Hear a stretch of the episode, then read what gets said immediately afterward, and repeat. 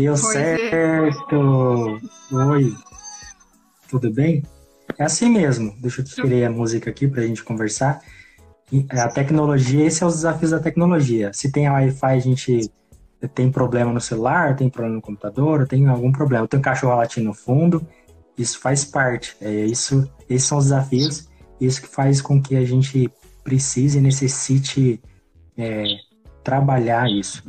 Mas vamos lá, Dani. Eu acho que hoje é, nós vamos falar um pouquinho de empreendedorismo na sua área, né? Eu acho que o maior empreendedorismo é ser mãe, né? É, não sei. Ah. Porque eu sou pai de primeira viagem também, assim como você é mãe de primeira viagem. E o primeiro empreendimento nosso é a família, né? Isso. Eu lembro que eu lembro que um dia eu te liguei para você ano passado para fazer umas perguntas. Eu não sei se eu liguei ou mandei a mensagem, mas eu sei que você mandou áudio para mim. Você estava na Caixa Econômica, na fila da Caixa Econômica, com seu filho no colo.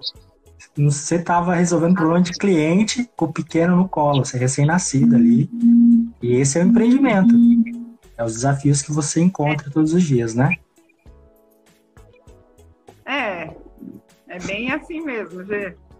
Tentar ser mãe, participar ali da, do crescimento dele, é o, é o que vale a pena, né? É o resultado, né? A gente busca pelo resultado, assim como o empreendedorismo é, convencional, que seria aquele empreendedorismo comercial, com foco de vender, com foco em resultados, o empreendedorismo, principalmente da mulher, que trabalha e não necessariamente as pessoas acham que empreendedorismo é só eu abrir um CNPJ, né? E a mulher não, por exemplo, a mulher ela começa a empreender dentro de casa. Ela, às vezes você acha que a mulher que não trabalha fora, ela não trabalha, pelo contrário, ela trabalha demais. O empreendimento dela inicia na hora que ela acorda e vai até 11, 10, 10 11 horas da noite, né? E assim como empreender como uma mãe, né? É. Dani, fala pra gente quem é você, é, um pouquinho é, de você, quanto tempo você empreende, enfim. Então, eu sou a Daniela, estudei com o Genivaldo, né? A gente se formou junto faz um tempo já, né? faz acho que uns 10 anos, 8 anos por aí, não sei. Sou é. ruim de data, hein, G? 2011, é, vai fazer 10 anos já. Formado, né? Então, Formado, né? Que a gente conheceu faz um pouco mais. É, então, daí o que aconteceu foi que eu fui para a área da contabilidade para auxiliar meu pai e fui assumindo o escritório gradativamente. E eu que coordeno aí o escritório para ele e tento fazer o melhor possível, né? É que a gente fala, ah, ninguém erra porque quer. A gente erra tentando acertar, né? Então ele foi aos poucos deixando eu ir guiando e eu tô aí, eu acho que desde 2013 na área aí do empreendedorismo, né? É, eu então, lembro que você entrou. Trabalho... Pode falar. Eu trabalho. Opa! Eu trabalho em escritório de contabilidade desde 2008, registrado, né? faz muito tempo já. Então, a minha vida é o escritório. Uma curiosidade, Por você que nasceu no escritório, né? Seu pai é contador, seu pai tem escritório, você entrou é, na área, eu acredito, motivada pelo seu pai também, porque ele trabalha na área também contábil, né? Tem escritório e tudo Por... mais. Explica uma coisa. Se você é, entrar aos estudos, tem estudos que falam que a contabilidade vai acabar. Que é, a área de contabilidade, a profissão de contabilidade, a profissão de contador vai acabar. O que você acha disso? Então, eu, Daniele, já ouvi muito disso. Ah, mas vai acabar, vai acabar. Então, daí a gente pensa assim: eu acho que vai mudar vai mudar a forma de ser. Tá muita tecnologia vindo, né? E tudo tá ficando muito inteligente. Muito, os programas estão tendo muitas soluções, mas para operar vai precisar de um contador. Essa é a minha opinião, né? Eu acho que acabar não vai acabar. Vai precisar sempre de alguém com a formação. São muitos estados, muitas legislações. Então a gente precisa de sempre alguém estar tá auxiliando, né? Eu acho que quanto o departamento pessoal ali, sempre vai ter alguém que vai precisar do auxílio. E eu acho que é isso que a, o, A função do contador é passar a legislação para o seu cliente. Passar eu... a legislação.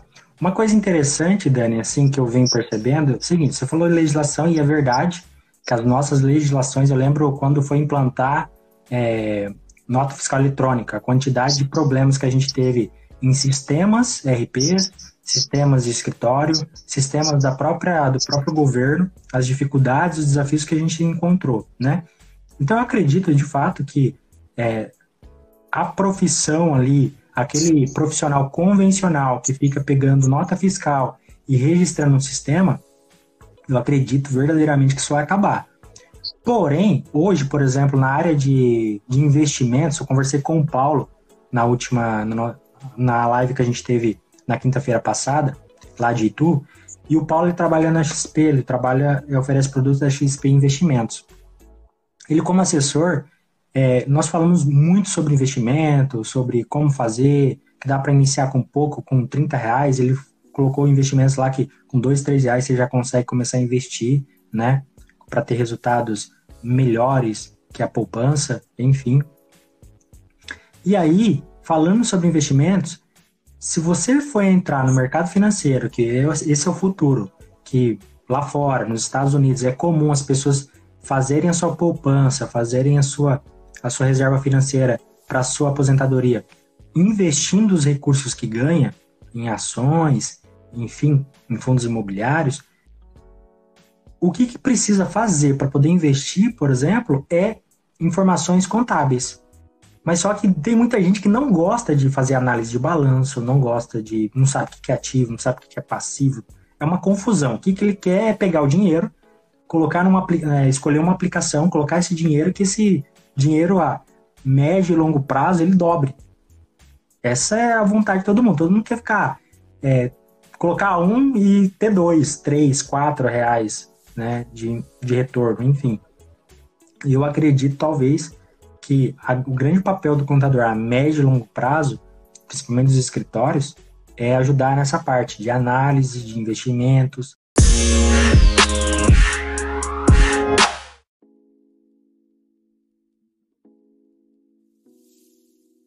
Você tem um monte de cliente aí, tem cliente que deve ter falado assim, pelo amor de Deus, não cobra esse mês o meu honorário porque eu não recebi nada, é, dá um desconto, enfim. Mesmo nesse período de pandemia, ainda a gente está já encaminhando para o final, pelo menos a gente já tem vacinas aí sendo aplicadas na população, enfim. Vale a pena investir ainda hoje, na sua opinião? Vale a pena empreender? Vale, vale sim. Eu acho que empreender não é só a palavra de ir lá abrir um CNPJ, ter uma loja física. Empreender é algo ser criativo, resolver soluções. É isso que a palavra empreender significa, segundo o dicionário, né? Eu acho que a gente empreende diariamente sendo pessoas, resolvendo problemas da nossa família, resolvendo essas coisas corriqueiras do dia a dia. Então, vale sim a pena em negócio e vale a pena, a pena empreender na vida. Eu acho que é isso tem um esforço, mas só que tem um retorno, né? Sim, eu acho que é uma frase que um cliente meu fala, o seu Pedro, que a gente sem trabalho não tem nada. A gente tem que trabalhar muito, duro para ter o que tem. Sem trabalho a gente não vai ter uma família, não vai ter recurso, não vai ter nada. Então o negócio é trabalhar. Verdade. Com trabalho. Dani, é, diversificação de clientes. A Oi? gente percebe, Perdão diversificação de clientes. A gente percebeu que algumas áreas, é, é, pensando nesse, nessa quesito de trabalho, a gente percebeu que algumas áreas elas tiveram um desempenho melhor, começaram a vender como nunca antes, começaram a é, ter um faturamento melhor. Em algumas outras áreas, principalmente a área de serviços, é, que tinha que atender o cliente, é, teve mais dificuldade, teve uma redução, teve é, maiores desafios. A pergunta é, assim, pensa no, no, na sua área de atuação, no escritório contábil. É necessário ter uma carteira de clientes diversificada? Você percebeu a necessidade disso? Sim, é, a gente teve bastante, tipo assim, os clientes que mexem com festa, buffet, é, parque de exposição foi os que mais assim tiveram tiveram que parar, né, gente? Então, assim, a gente viu que para eles esse ramo foi o que mais sofreu. Assim, então eu acredito, se a gente tivesse, é, se fosse especialista em algumas áreas, seria mais difícil, né? Então, assim, Entendi. a gente tem a carteira de, diversificada, sabe? Eu atendo bastante transportadora, mas eu tenho comércio, eu tenho outras, eu tenho de tudo um pouco, né? Então eu nunca fui assim, ah, a gente só, como a, a maioria é transporte, eu nunca especifiquei que atenderia só transporte. A gente tem representante, a gente tem de tudo, sabe? Então foi isso que não afetou a gente. Pra, assim, afetou todo mundo de uma certa forma a pandemia com medo, com insegurança, porque era muito novo e ninguém sabia o que, que podia acontecer. Então, é, de uma certa forma, a gente ficou assim. Entendi. Sem saber Sem saber o que fazia, né? Eu tô te perguntando isso até porque na época de faculdade, nossa, muitos professores em debates, enfim, falavam que a gente precisava ser especialista, que a gente precisava ser contador de uma área, pegar um segmento e aprofundar naquele. Pensando, se você é contador de uma empresa, é, tem mais lógica. Mas se você realmente é, é tem um escritório, é, a diversificação de clientes, assim como nós falamos, eu falei com o Paulo na última, na última quinta-feira, a diversificação da carteira de, é, de investimentos, ela te, te dá uma segurança maior. Porque pode ser que você tenha uma inadimplência de alguns clientes, ou no caso de investimentos, que você é, tenha um prejuízo ou deixe de ganhar em alguns investimentos. Porém, outros, eles equilibram a balança, né? Você faz uma balança, né, ali um balanço onde ele fica, é, ou ele fica zero a zero, ou ele, você consegue positivar ele fazendo essa diversificação de clientes. Isso vale para todo o ramo, né? É, por exemplo, é, talvez no restaurante, ah, eu só atendo as, as pessoas do comércio ali, mas nunca pensei até então em pegar toda a minha estrutura e vender é, marmitas, fazer delivery, e você vê um pessoal aí fazendo coisas que teoricamente teria, é, seriam triviais e não eram. Eles só atendiam no almoço, ou só atendiam na janta e não fazia mais nada. E a partir daí teve que é, acrescentar vários outros tipos de serviços, de produtos para entregar para os clientes para poder conseguir pagar as contas, né? Que as contas continuaram chegando, né? É, daí nessa, analisando assim, né, os, os empresários fizeram bom trabalho na pandemia, né? Porque eles conseguiram ali ir mudando, empreendendo, né, Gê? Criando outras alternativas, né? E foi solucionando os problemas corriqueiros, e era um problema grande, tudo. Então, o brasileiro ele é bom de empreender. O brasileiro, na verdade, ele é uma pessoa é, fantástica, diferente de que às vezes as pessoas falam, criticam, enfim, por algum motivo. Mas o brasileiro, ele não é o jeitinho, ele se vira, né? É a palavra ele se vira, ele dá um jeito. Ele, ele não tem, ele inventa, ele cria, ele reinventa, ele copia e moda do jeito dele, né? É, enfim, brasileiro é fantástico. E aí, pensando nesse brasileiro fantástico, é, qual é, você, viu, você lembra de algum problema que você estava acontecendo na sua frente, ou às vezes não com você, com a sociedade nesse período de pandemia, mas que você enxergou uma solução? Ah. Algum tipo de solução? Um exemplo. Ah. Eu, é, eu achei bem interessante. Eu vou pegar um exemplo aqui é, na nossa cidade. O pessoal tinha problema de atendimento, não poderia abrir e tinha um monte de regra, quantidade de pessoas, enfim. Tinha lugares, eles fizeram o seguinte: eles colocaram uma plaquinha com, é, com um cone escrito assim, ó. Se você quiser atendimento no carro, você para no estacionamento e liga o seu pisca-alerta que algum dos, da, da, da, nossa equipe vai te atender. Então, a pessoa não tinha, não era McDonald's, você chega, passa com o carro, pede, faz o pedido, paga no cartão de crédito ali, ou em dinheiro, enfim, e depois vai à frente e espera alguém te entregar no carro. Eram pessoas que não tinham essa estrutura. Então, o que, que eles fizeram? Tinha uma calçada na frente.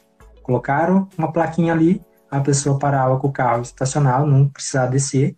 Ela ligava o pisca-alerta dela naquela vaga, vinha alguém, fazia o pedido, perguntava a forma de pagamento, voltava lá, fazia, pegava, entregava o produto, fazia o pagamento, e assim a pessoa descer do carro, ou seja, sem a pessoa ter aquele, aquele, aquela, aquele contato maior com outras pessoas que poderiam contaminar ou poderiam estar com vírus, enfim.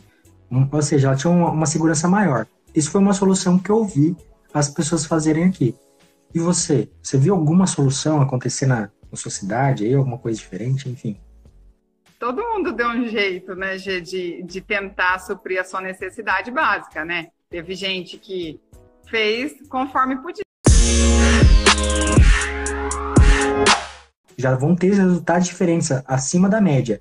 Agora, se você é, querer ainda, pegou todos aqueles conteúdos, colocou em prática, e ainda foi lá e contratou uma mentoria, um curso, enfim, é, dependendo do tipo de produto e serviço, você vai alavancar ainda mais. Então, faça isso. Sempre que você entregar algo para alguém, você vai aprender. E sempre que você ensinar, você vai aprender duas vezes. Porque você reforça todo aquele conhecimento que você tem e quando o outro faz uma pergunta para você que muitas vezes, às vezes a pergunta que ele faz você não sabe, faz com que você aprenda, porque você vai precisar saber aquele conteúdo, aquela informação para poder passar para outra pessoa. Então, é, o aprendizado, o conhecimento é de vias de mão dupla, né? Dani, é, eu acho que a gente conversou bastante aí. Vou deixar você porque você tem que dar mamar, que eu sei. Você tem, uma, você tem outro empreendimento para tocar ainda até meia-noite aí. Não sei até que hora que vai esse empreendimento aí, porque não tem horário, né? Tem uma... É, umas 10, 10 e 40, então, então, aí, 10 e meia. Então você tem outro empreendimento aí que tá te aguardando e tenho certeza que tem uma equipe aí completa aí te ajudando, te apoiando para você poder estar nessa live, né? É, sozinha a gente não faz nada, né, gente? Sozinha a gente não faz nada. Sozinha a gente... Isso é verdade. A gente precisa... É, um apoia o outro. Então, Dani, para a gente fechar aí, deixa sua mensagem final. Qual que é? Deixa uma mensagem para as pessoas, para as pessoas que querem empreender, enfim. Uma mensagem é, que inspira outras pessoas. Vou deixar uma, uma frase do livro que eu estou lendo. O medo é a ferramenta de um diabo idealizado pelo homem. A fé inabalável em si mesmo é, é, tanto a arma que derrota o diabo quanto a ferramenta que o homem utiliza para construir uma vida de sucesso. Napoleão Hill. Nossa. Então, resumo disso: medo mesmo, vai com fé que tudo dá certo. Deus vem caminhando e acho que é assim. Só não ter medo de caminhar, né? Igual o Augusto Cury fala, não tenha medo do caminho, tenha medo de não caminhar, né?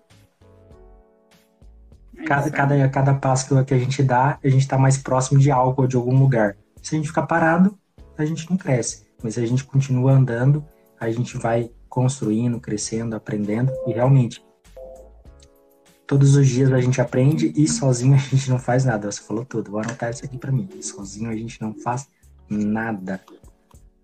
Dani, muito obrigado, obrigado para todo mundo aí, obrigado pro Anderson, obrigado pro Moretti que passou aí, obrigado pelo Japa, né, o Anderson, Ó, já peguei seu apelido, Anderson. Obrigado pelo Japa aí, pela participação, pelo apoio, pelo prestígio. E obrigado, Dani, é, pela amizade, obrigado por compartilhar conhecimento. E que a gente continue, que você continue compartilhando os seus conhecimentos, que você continue empreendendo, independentemente das dificuldades principalmente nas redes sociais.